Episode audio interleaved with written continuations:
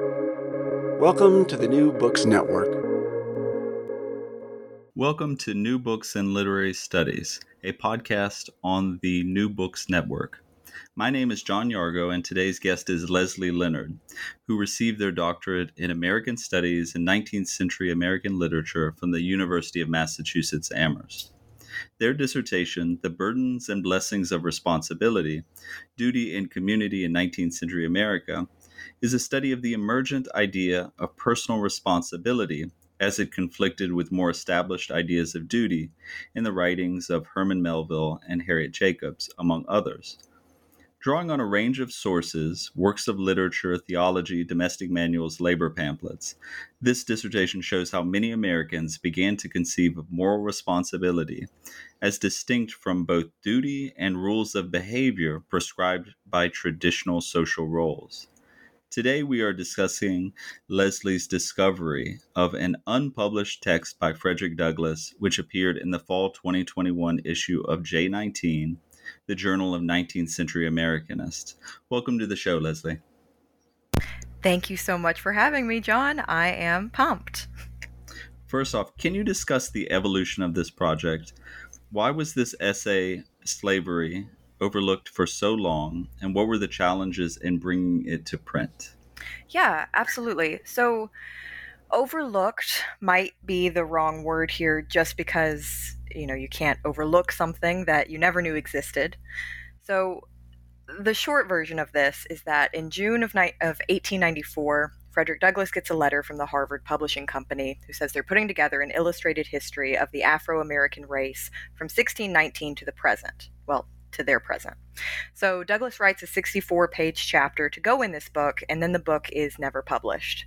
And then Douglass dies about nine months after receiving this request. And whether or not his death impacted the publication of this book, I have no idea. But regardless, it doesn't get published. He dies, and his papers and letters and all unfinished projects kind of get packed up after his death. And at some point, they're given to the Library of Congress. And at some point after that, an archivist graciously digitizes them for the public, which is amazing. And God bless archivists. Uh, but archivists are not necessarily experts on the material that they're digitizing or making public. So it's in the archive, by which I mean it's available to see at any time on the Library of Congress website database. Uh, and then a couple of years ago, I'm working with my advisor, Nick Bromell, on his most recent book, which is The Powers of Dignity, which is about the uh, political philosophy of Frederick Douglass. And I find this text on the Library of Congress, Congress website. Uh, and I don't recognize it, and he doesn't recognize it. So he puts me in contact with John McKivigan and Robert Levine, who, if you read Douglass scholarship, you know because they are extremely famous Douglass scholars, and they were extremely gracious and helpful, and they didn't recognize it either.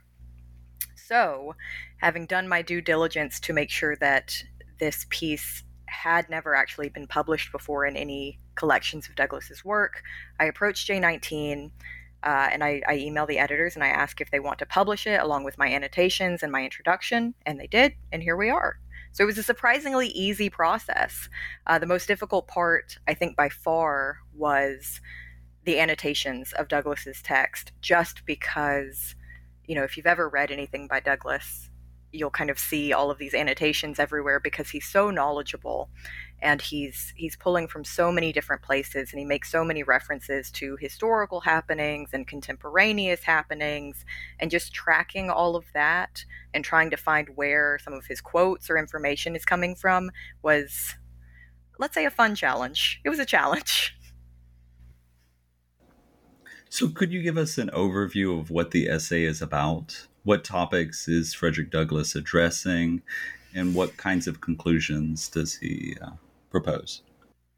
Yeah. So, I mean, it's 64 pages. So there's a lot packed in there, as you can imagine.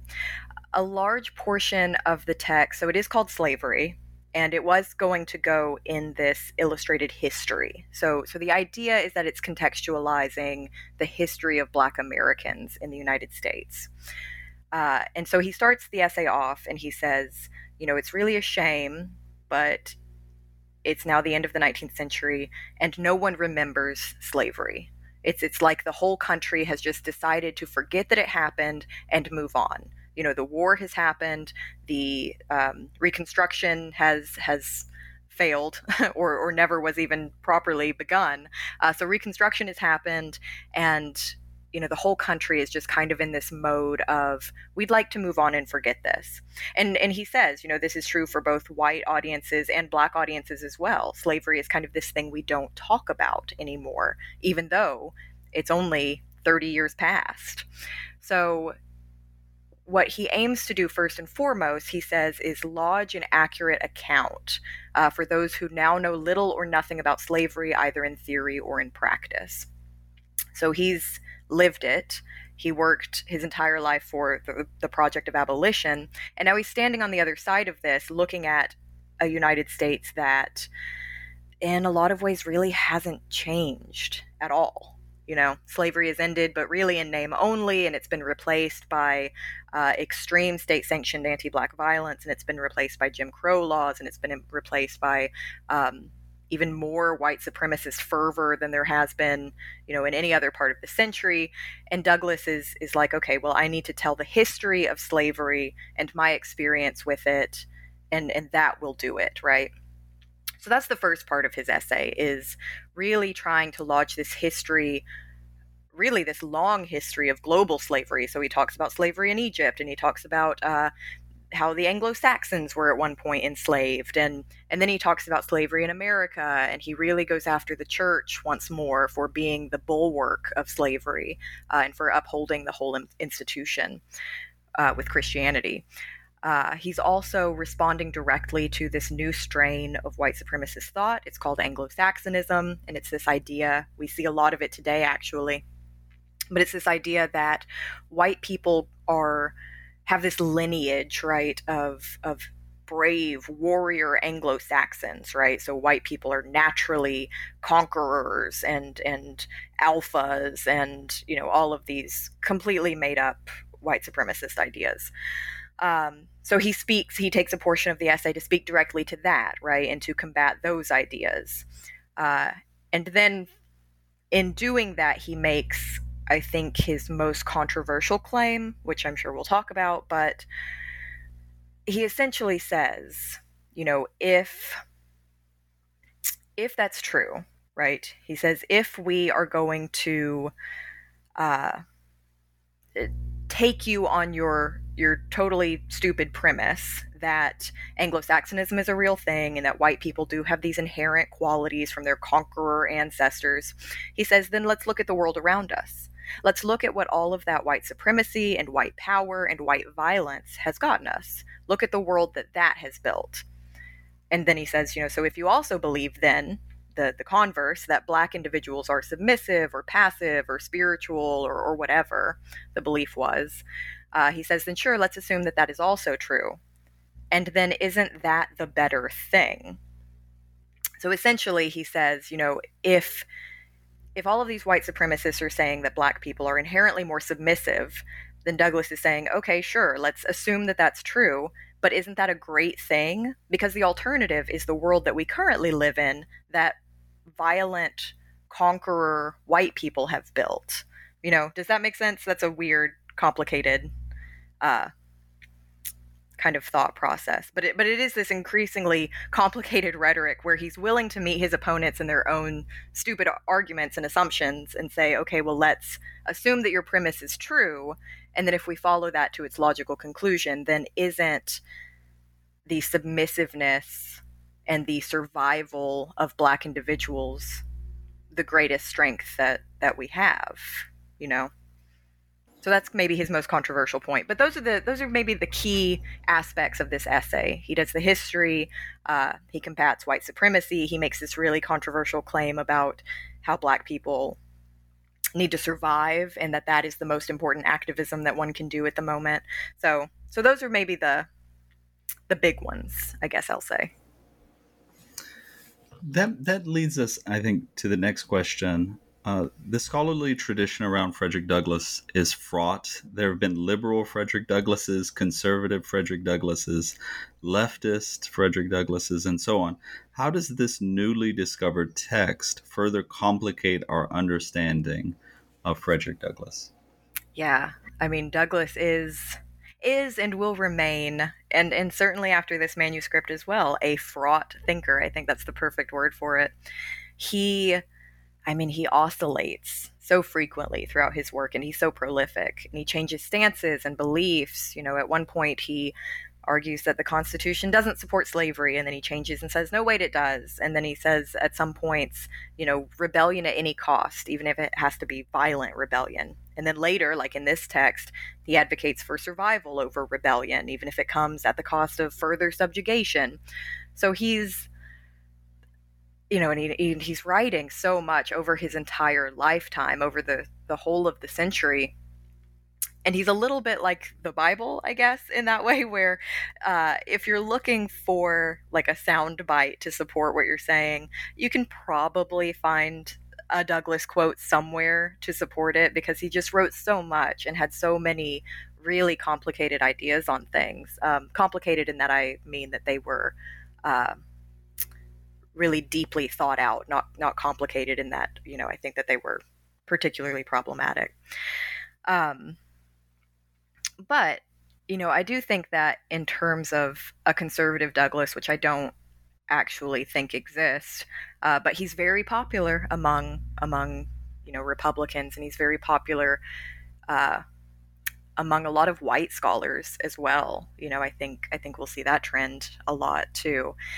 Uh, and I think this comes from possibly things like his Fourth of July speech, where you know his rhetorical choice in that speech is oh the united states is amazing. It's so great. I love it. I love the us i love patriotism. I love the 4th of july. I love the founding fathers. And aren't we so much better than slavery? Aren't we so much better than this? Um, is is what certain sections of that speech are doing. But of course, that's a, a rhetorical move to speak to white American audiences. So so whether or not Douglass loves the founding fathers is doubtful, but he is a rhetorical genius there. Um, and as for this text, you know how it further complicates how we read someone like Douglass. I mean, I, I, the meaningfulness of this text, I think, is that we see Douglass at the end of his life. I mean, he's in his last year, though certainly he didn't know it. He survived enslavement, he survived the war, he survived the horrible joke that was Reconstruction. And now, standing at the other end of all of this, he's combating the same problems that were there when he started this work he's seeing an America that has failed to live up to the sometimes radical optimism that he has shown it. You know, over and over again in his speeches, he does take this rhetorical standpoint of, you know, the United States is so much better than this. I love America. I love it so much and all of the promises that it that it has made and it can really live up to those promises. And now he's standing at the other end of the 19th century and he's kind of seeing like, wow, it hasn't lived up to a single promise. And in fact, all of this this anti-black violence is rather a feature uh, of the United States and not a bug at all. And I think that really comes through in this essay, and I think that's really hard.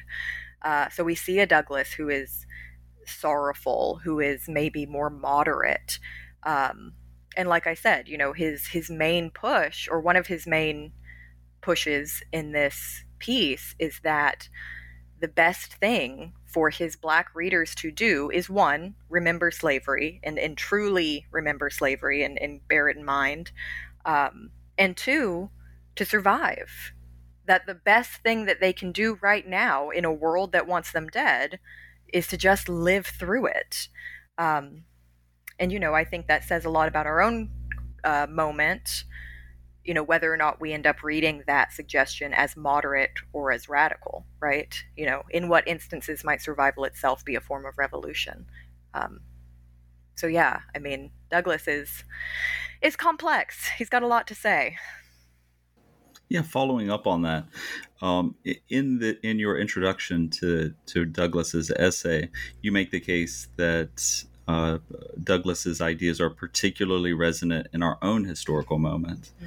What does Douglass have to say to our concerns about anti-blackness and state-sanctioned violence in 2022? Yeah, I mean, I think that's honestly the worst part about this essay is is just how relevant it is because it is right uh, it's sad enough i think to read this piece and know that douglass has lived through the 19th century and seen very little change, if at any. Um, you know, slavery ended, but it came back under a new name through mass incarceration and Jim Crow laws. Uh, and it's even more depressing, I think, to read this piece almost, what, 130 years later, and we're still doing this. I mean, how exhausting to still have to repeat what Douglass was saying in 1894 that the state sanctions the death and incarceration of black people, that the U.S. is an anti black state, uh, that the death of black individuals is a feature of the nation state, um, that it is the U.S. working as intended. Um, you know, my God, that's depressing. This is exactly what Douglass is saying in his piece, and it's the same things that we're trying to convince people of today. And, you know, in terms of the white supremacist thought that he's trying to combat, that too hasn't changed. We're seeing the same rhetoric. I mean, it's not surprising that people who are invested in ideas of white supremacy haven't evolved their thinking past, you know, 1830 or whatever, but but it's the same arguments, right? It's the same, oh, my ancestors were Vikings and and so, you know, conquering others is in our blood, you know, it's the same stuff. And I think that's really awful. Um, and I think that's that's maybe where we see his suggestion of survival as as controversial, right? Um, because I do think that there is a great case to be made for, and there's a great case that has been made, you know, in the work of of Audre Lorde and so on, you know this idea that survival and self-preservation is a form of activism or rebellion in the face of structures that want you to suffer and die you know i think we have seen that as as kind of a radical move but i also think that for many readers who are seeing that the world hasn't or, or the us at least hasn't really changed that much in 130 years from 1894 to 2022 i think that that reading douglass's suggestion of you know lie still and wait and and be submissive and you know be passive and and just kind of live through this i think a lot of people could read that as a really moderate stance and as a really um, controversial or distasteful stance certainly so you know i think i think it really depends on the context of, of where people are, whether they read that as a valid form of activism or not. You also invite us to think of Douglass as a philosopher and activist as much as an author of autobiography or history. How do you see a philosophical and activist orientation in this essay? Yeah, um, so Douglass's whole kind of history in academia or in education is is actually really fascinating. So his narrative is, I'll say, discovered. Discovered isn't the right term, but but discovered uh, in 1960, and then finally in the late 1980s classrooms start kind of using my bondage and my freedom which is his second the second iteration of his autobiography. And then it isn't until 2014 that people start really seriously looking at life and times which is his third and final iteration of his autobiography. So very very slowly we've seen this movement away from scholarship that focuses on Douglass's uh, identity as a formerly enslaved man and as a black abolitionist and towards scholarship that focuses on Douglass's contributions as a philosopher, as a political theorist, as a democratic activist. Uh, and this is kind of an uneven move because in classrooms, especially like high school classrooms, he's still mostly talked about as an abolitionist and a formerly enslaved man. And obviously, he was both. But scholarship is kind of finally taking an interest in the rest of him, right? Because you know what we what we have is is a man who is writing and thinking about about topics you know far beyond the scope of of slavery and abolition um, and we're talking about someone who's writing across the the entire expanse of the 19th century uh, and writing about all sorts of, of political ideas. At one point, he calls for open borders. He's writing about you know the nature of humanity, the nature of rights. You know, all of these things that that we're not really uh, engaging with from him, which is a shame. So most famously, I think these days, you know, you have scholars like Nick Bromell, you have scholars like Nicholas Buccola and others who have really named him a political philosopher, which he is, of course. He has a lot of thoughts on on democracy and uh, and rights and things like that.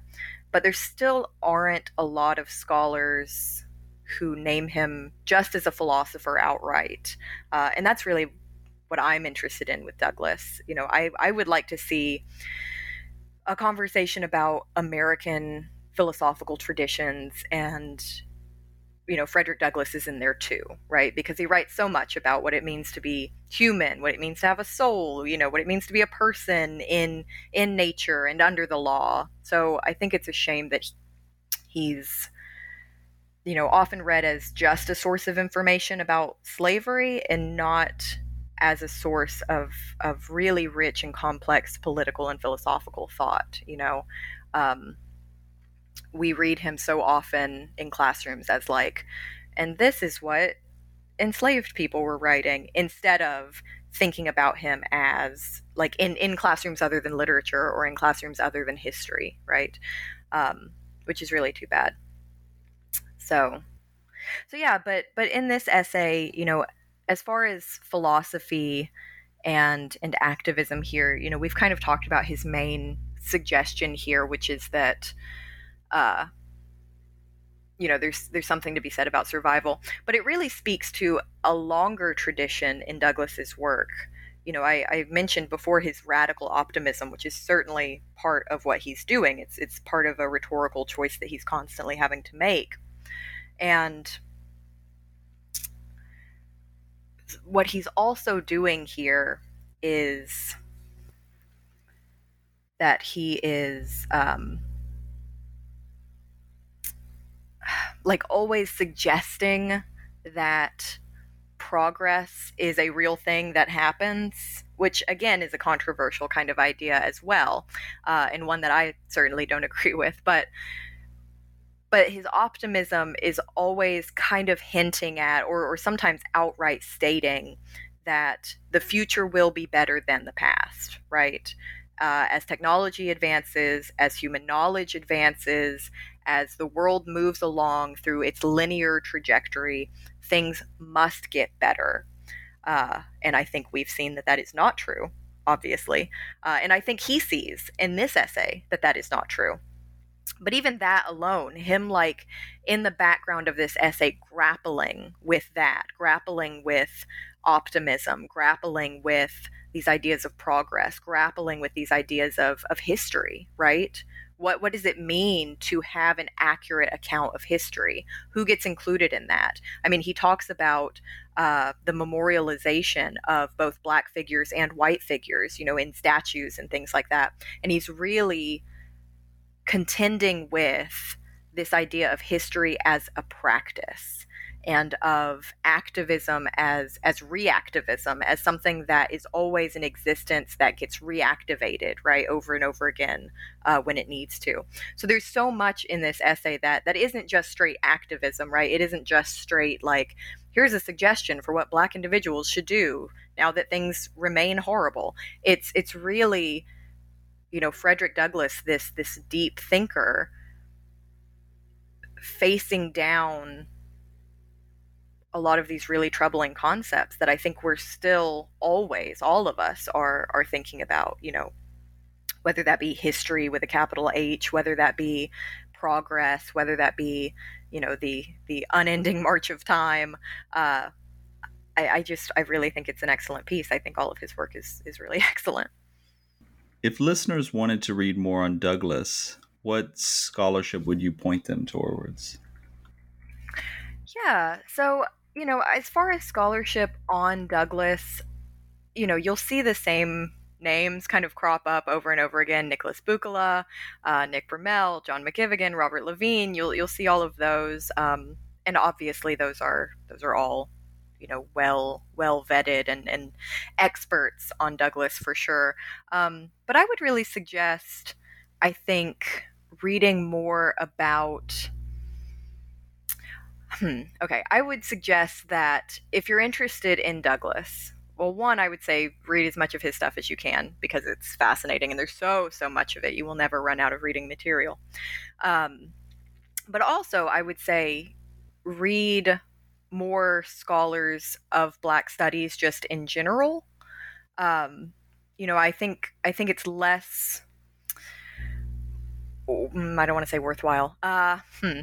I would say don't don't just read scholarship that is talking about Douglass, and instead read scholarship that is talking about uh, Black studies and Black thought.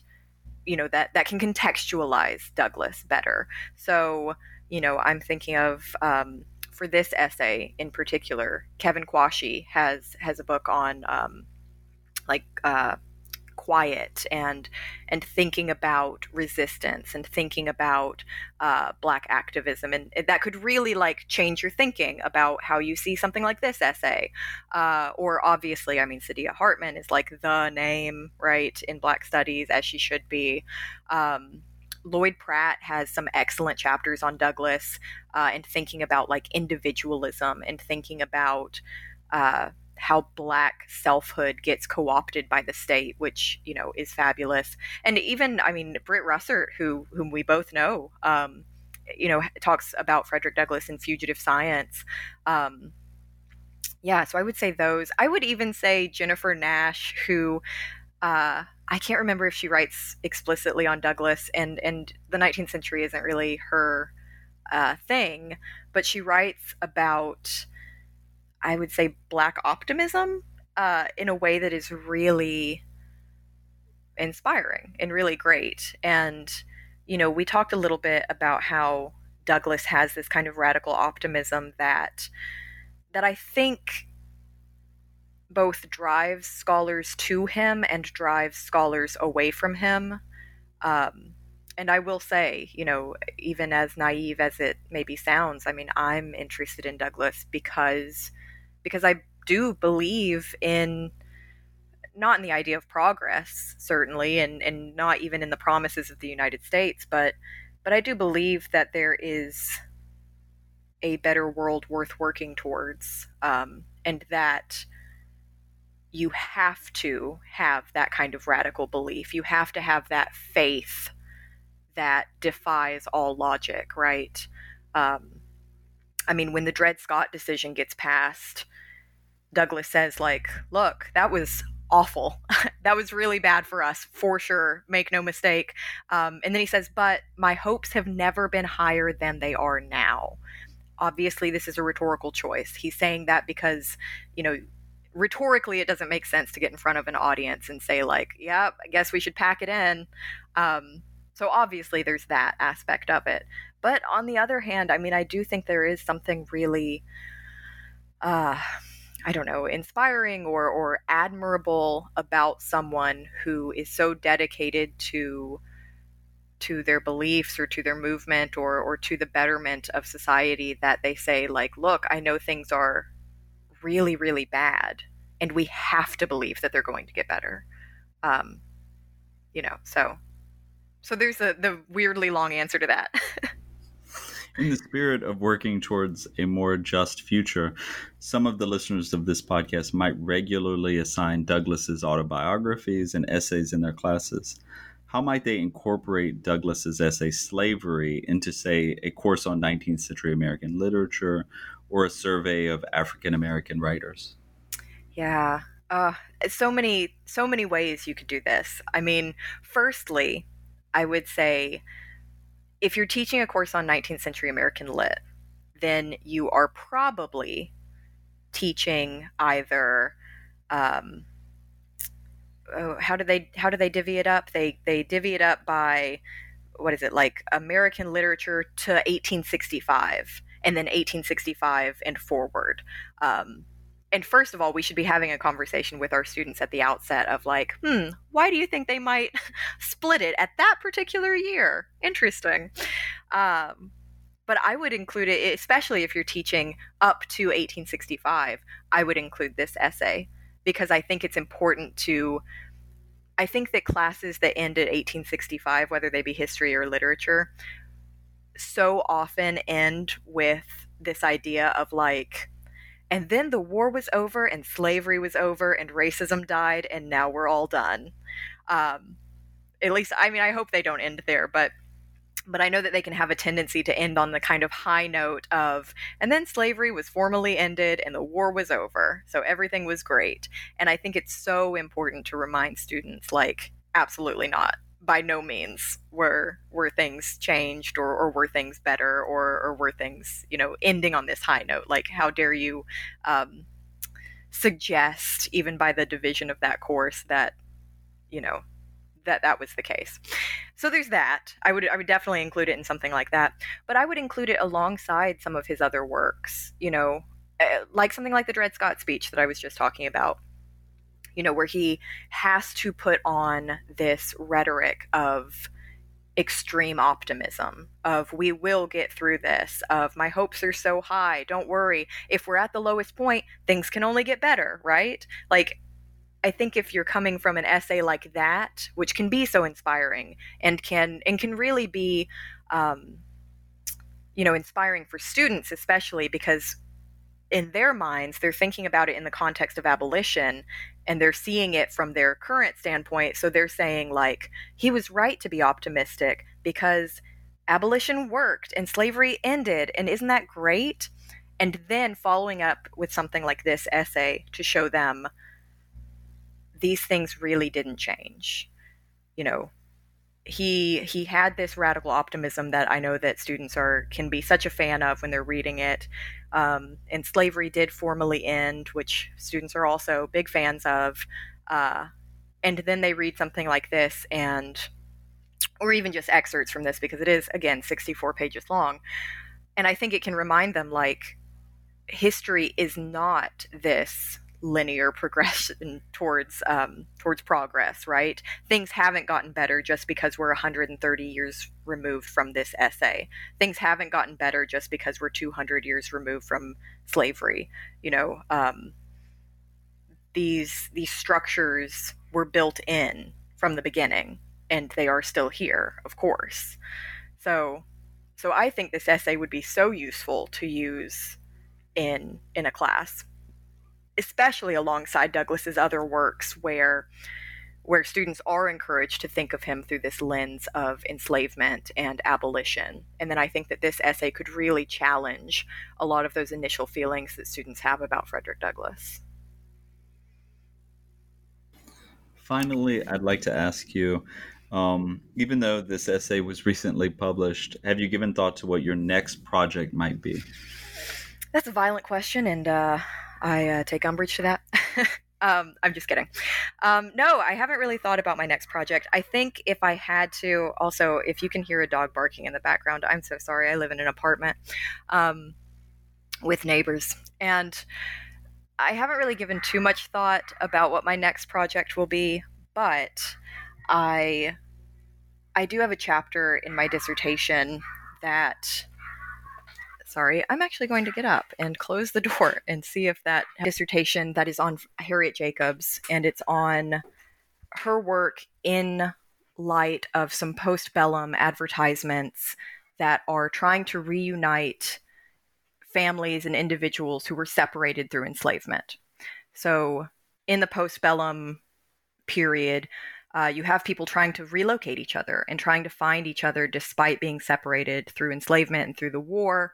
And then reading that alongside Harriet Jacobs' work, where she is so interested in community uh, and and even in her piece becomes the voice of her community right? She has that that moment where she says um, if anyone was passing through we could have told them a different story right? Not i but we. So so I would like to to maybe see that see the light of day, if only because I don't think a lot of people know about the archive of of these postbellum advertisements, which is uh, it's called the Lost Friends Archive, and it is the New Orleans Historical Society. They are all available for free online.